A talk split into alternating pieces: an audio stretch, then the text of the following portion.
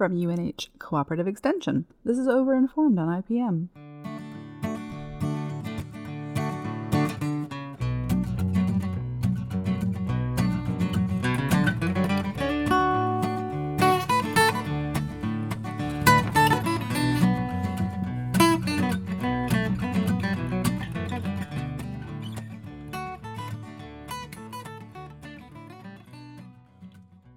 I don't know if this happens to the rest of you entomologists out there, but when I meet somebody new and they learn that I study insects for a living, they will they'll often express how careful they are about not killing insects. It, it's really very sweet, the lengths that most people will go to, the complexity of their strategies to extract a bug from their home. On the flip side, sometimes people even apologize to me if they recount a story of killing a bug at some point or another. I remind them that actually a big part of my job is killing bugs. And this is not just true for entomologists who are involved in pest management. The study of insect biology and ecology usually results in lots of sampling that results in lots of dead bugs. Well, I do spend most of my time here talking about how to kill bugs, but not in this week's episode. Well, there will be a little killing, but there's there's always there's always a little killing. But this week, mostly behavioral manipulation directing pest behavior away from the crop you are protecting rather than trying to eliminate any bug that dare tread on your crop plants. We're returning to a topic we covered last year striped cucumber beetle. You know it, you love it. It's probably in your cucurbit crops right now. I'm recording this in July. Adults are munching on your leaves or your flowers, and they are maybe pooping out the pathogen that causes bacterial wilt. Um, cucumber beetle babies are below ground, munching on those roots, or they're pupating and about to emerge and do some above ground munching as adults again. This is a pretty hard pest to control, but we know a whole bunch about it and its likes and dislikes, and there's a lot of potential for manipulating its behavior in the field, for diverting these insects away from cash crops. The three things that cucumber beetles love the most, other than destruction, they love flowers, they love the bitter taste of cucurbits, and they love hanging out with their friends. So, first of all, these beetles love flowers. Cucumber beetle overwinter as an adult under leaf litter in um, wild habitat, probably in the woods surrounding your farm. In the spring, they emerge and they feed on pollen and nectar of a, of a pretty wide array of host plants.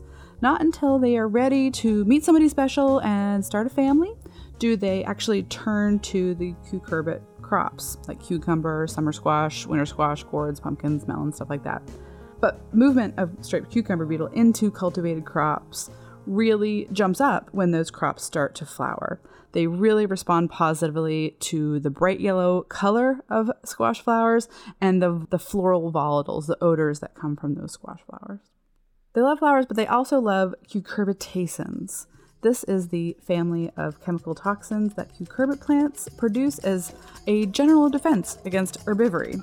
Well, cucumber beetle have evolved to tolerate these chemicals, and so this taste is a cue for them to stay on that plant and make a meal out of it. It, it indicates to them that it's a host plant. We call this a phagostimulant or a feeding stimulant.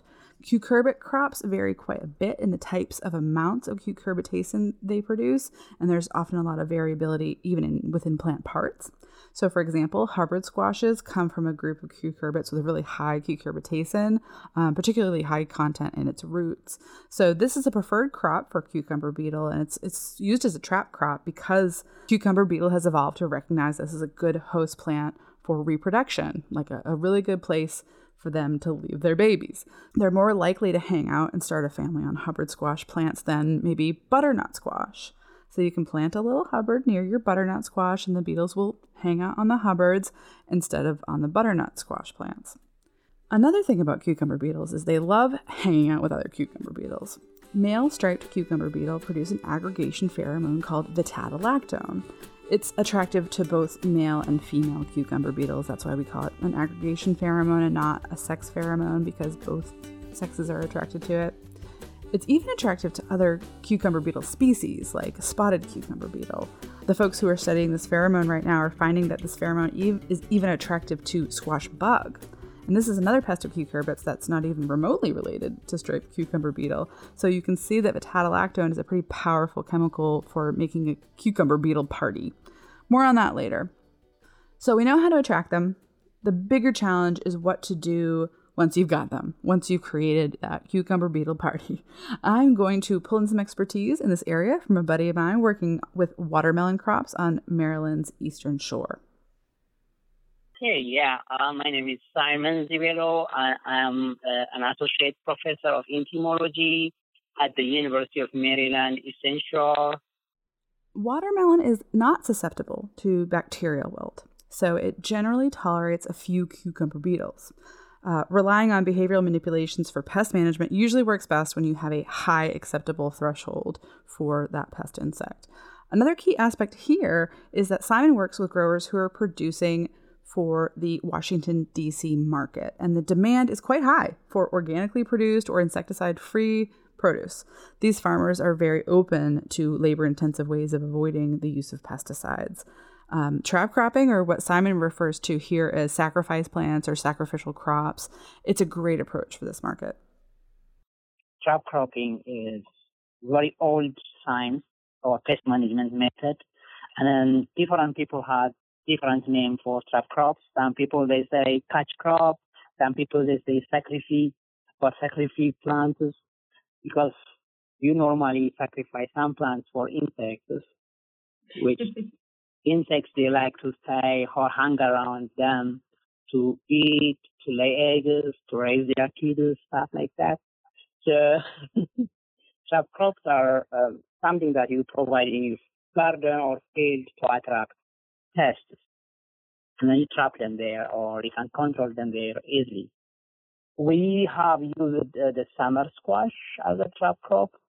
Cucumber beetles prefer squash, especially summer squash, than watermelon, cantaloupe, and other cucurbits. Why do we use squash as trap crop in watermelon field? Because squash produce very nice, big, good-looking flowers. These flowers also attract cucumber beetles. Whenever you go to uh, any cucurbit field, you will find the cucumber beetles all around the flowers. So this squash variety that we select has a very big yellow flowers, which attracts many, many cucumber beetles. We really need to keep them producing flowers for extended period of time.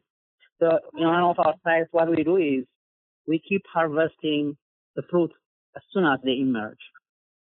So mm-hmm. this will force the, the, the squash to keep producing flowers.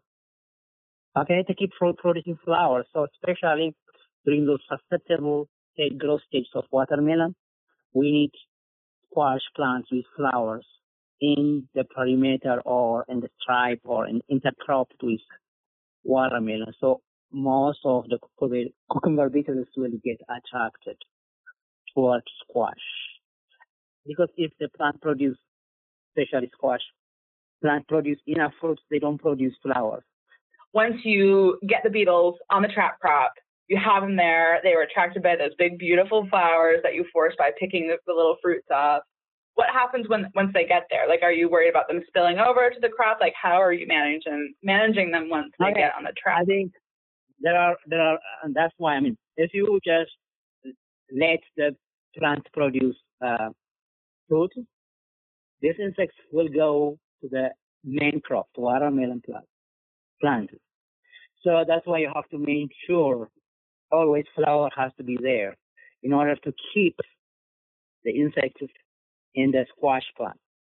But some some some farmers also they practice they control them right there where they get attracted in the squash so they can they can do whatever it may be pesticide, biological pesticide or organically accepted pesticide. They will spray to the squash, not the watermelon.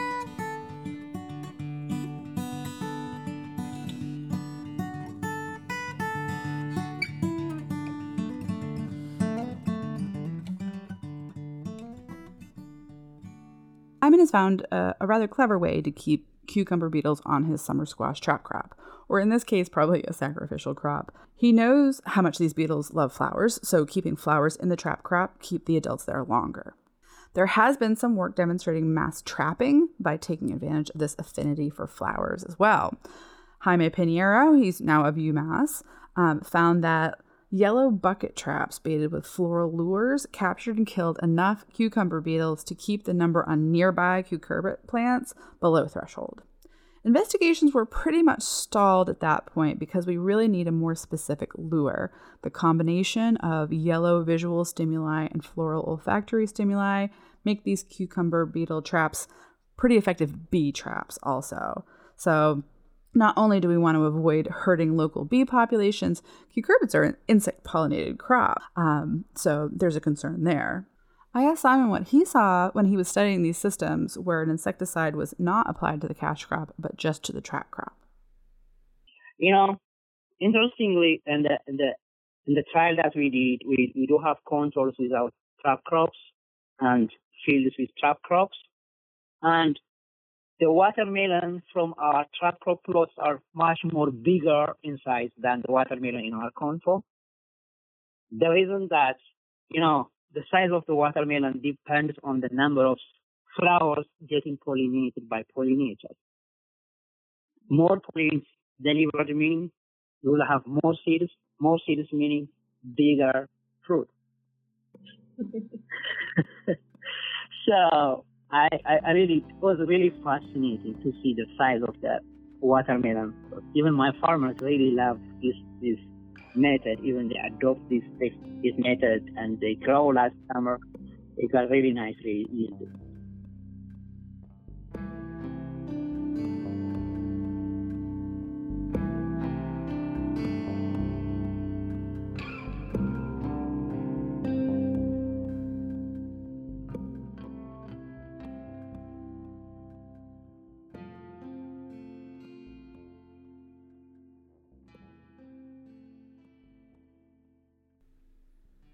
So that's a system that works nicely for these farmers. Perhaps knowing what beetles love can help you with your system. I'm, I'm not really sure how that would fit.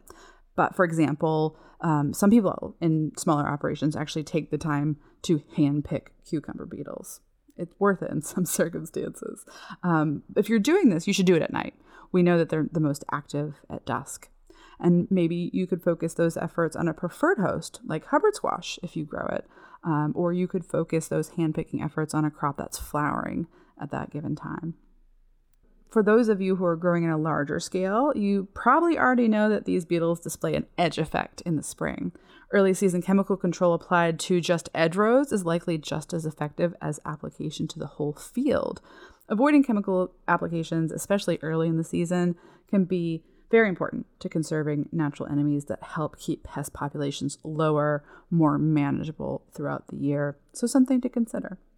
That's it for now. Thanks to Simon of uh, University of Maryland Eastern Shore. I also want to thank Rebecca Smith, Don Weber, and Lauren Brzozowski, who taught me everything I know about cucumber beetles. And a special thanks to Jason Lightbound, who wrote and performed our